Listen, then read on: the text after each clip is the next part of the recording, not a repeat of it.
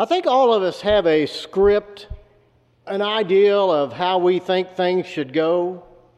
I think we have dreams and plans and goals and a preferred plan for our lives, like after graduation, going to college or career school or getting that dream job or having a job that has enough money you can find that dream husband or wife and then you can get your dream house and then you can have your dream house with two and a half kids running around in the backyard since that's the national average two and a half kids so you you have dreams about how you think things are going in life, so you make plans for the future. You may have a six month goal or a five year plan or a 10 year plan, but we put goals on the calendars and we have our agendas. How many of you guys are to do list people? See mine? My hand's down. But I'm married to a to do list person.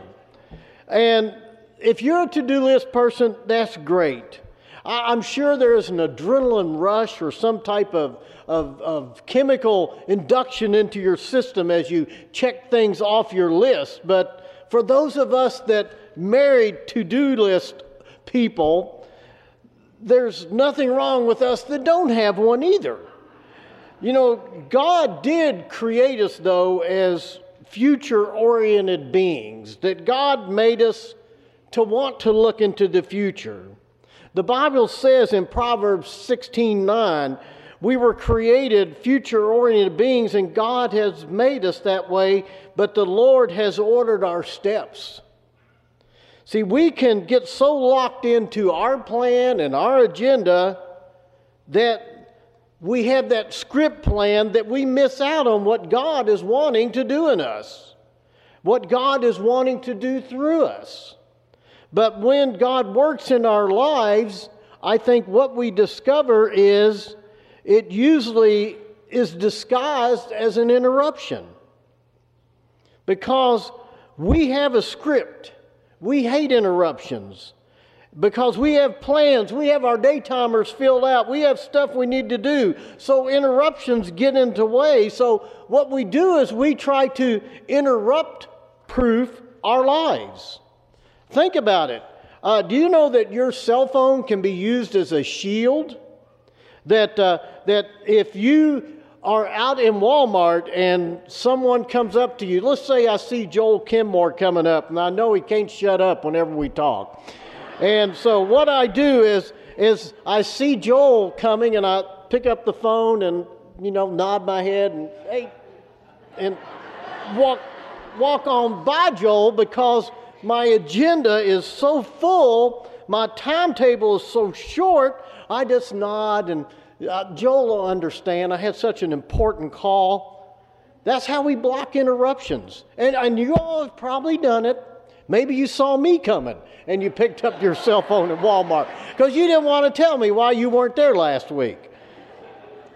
It's like we are people, it's kind of like going to a hotel. And, and when we go to a hotel, isn't it that we don't want to be disturbed? Uh, you go to get away with your spouse, your husband and wife, and you need rest, so you get that do not disturb sign and you hang it on the door to protect that time with your spouse because you know if you if you want to go you know if you want to spice up your marriage if you want to spice up that relationship I suggest you look at this next slide and get behind a door with numbers on it. You know, that's got a way of just changing the whole environment. Now, guys, don't think if you go home and and make a trip to Home Depot and Lowe's and put numbers on your bedroom door that that's going to keep your kids out or keep the disturbances. It's not going to do it. But when we put a do not disturb sign out, we're basically saying, don't interrupt me. No matter who you are, no matter what you're selling, and it's great on vacation. But we get into trouble when we put up a do not disturb sign that dominates our life, where we walk around with a do not disturb sign on our hearts and minds. Think about it. Very rarely, when God does something big on the earth, when God does something big in someone's life, very seldom does it begin with the human agenda.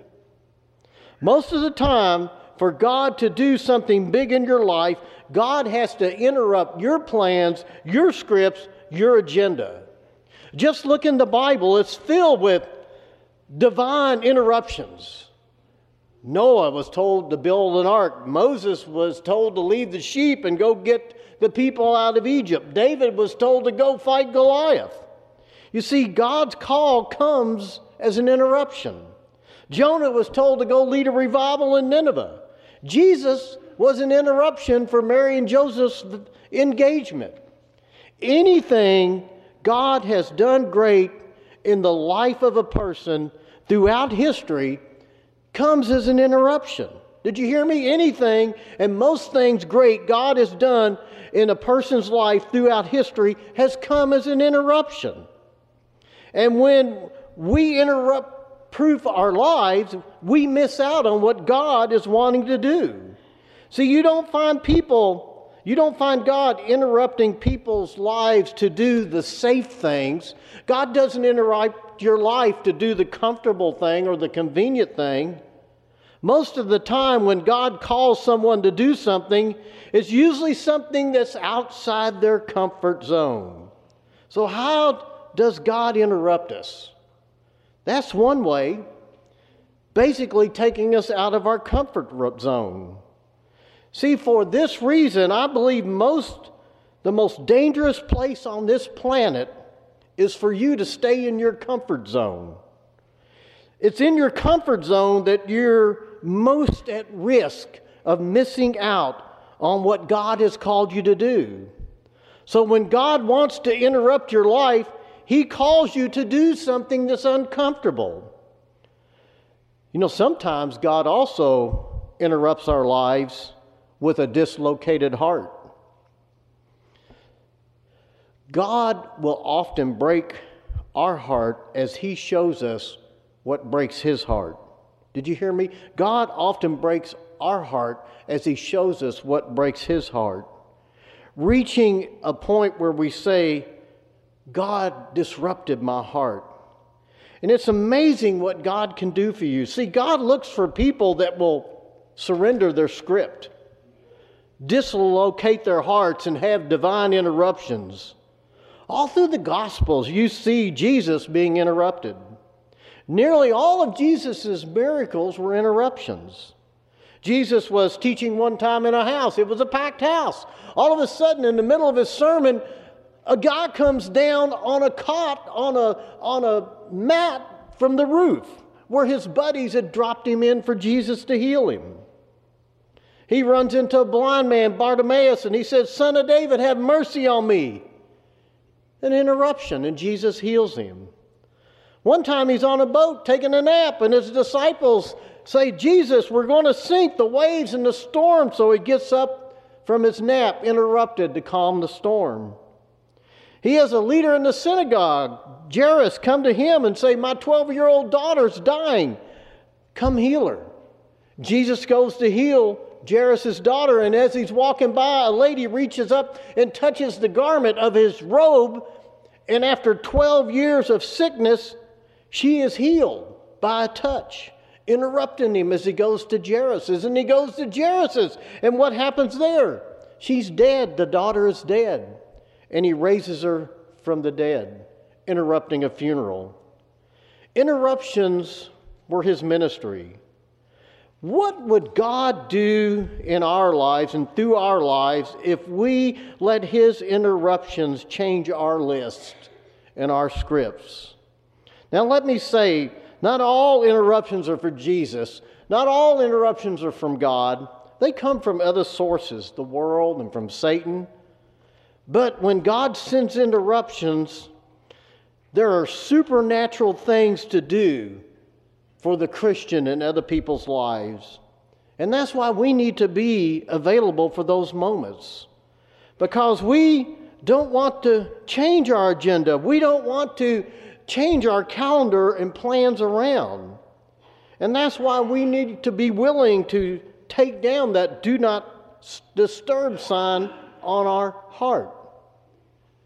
The passage you heard Ron read from today from the book of Chronicles says, For the eyes of the Lord go to and fro throughout the earth, that he may strongly support those whose heart are completely his.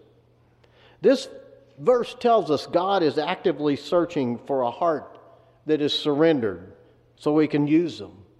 And those that surrender their heart to him, he also says, I'll equip you as he uses you. God will give them the strength they need if they will just surrender to Him. People who say, God, you can break my heart for what's yours, and people who say, God, interrupt my life. People that pray for God to come into their life. It's amazing what opportunities God will bring their way. See, God's activity is such that if you won't make yourself available. If you are one that says, I'm on my script, I got my calendar filled out, and there's no room for God, He'll find someone else to do what He needs done. And it's your loss when you don't open your heart up and allow God to use you. You lose the joy and the privilege of serving in that moment. See, God's sovereign activity continues, and Chronicle reminds us that He's searching for those who are willing to just set down their schedule and their agenda. And when we strongly support Him, He brings resources, the resources of heaven behind us. So, how do you know when God is interrupting? This is the in John 15 is one of the last conversations Jesus has with his disciples. And he says in 515 or 15:5, I am the vine, you are the branches. If you remain in me, I will remain in you, and apart from me you can do nothing. So how is it? How do you know God's interrupting? When you remain in him. See, he uses that word remain nine times in this verse. And it means to abide, to dwell, to live in, a, in an awareness of God's presence and remaining in Him. It's a, it's a awareness of 24 7 where He is with you in the office, He's with you in the, in the factory, He's with you at school, He's with you at home with the kids, where you are constantly communicating with Him and you realize it's not your life and you surrender it to Him. See, it's not your job to bear fruit. Job one for you is to remain and abide in Him, and if you live in Him and His presence each day, He bears fruit in you.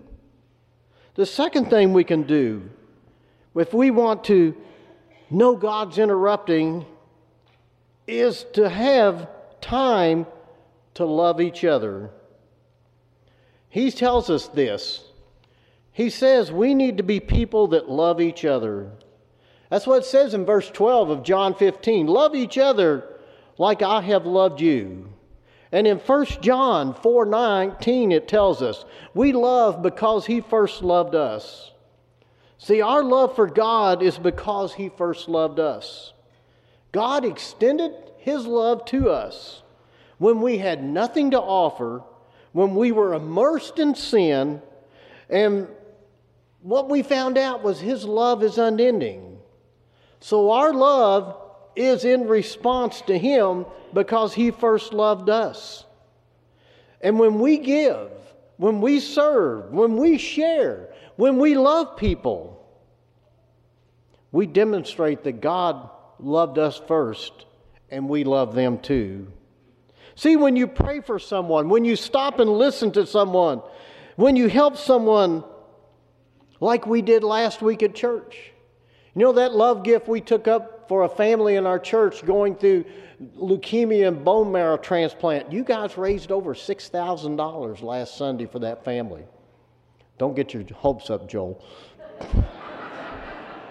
but you raised $6,000, over $6,000 for that family in one Sunday offering. See, when you, when you do things like that, it shows the love of God. And you're saying, God loves you and I love you too. And when you're stopped, when you're interrupted to love someone else, that's abiding in Christ. See, you have no idea what God can do in you and through you if you make yourself interruptible. Interruptions are where God can do his finest work. And see, Jesus wants you to know I can interrupt you. I can interrupt and disturb your heart. I can break your heart from the things that break my heart. And I can take your life off script and give you a life that is extraordinary. But He wants you to be interruptible. Are you willing to be interrupted in your life? See, the things that we do in this life, Jesus gives us a relationship here, but it not only makes a difference here, but for all eternity. Jesus' plans are so much bigger for us, bigger than anything we could imagine. But you have to lay down the script and pick up His. Let us pray. Lord, as we gather here this morning, we thank you that you are a God that is able to prepare us for the unplanned. We just pray that we can be people that are able to walk out of our comfort zone and that we are people that are willing to be interrupted and remain in you. And now we just give you the praise and thanks. It's in your name we pray. Amen.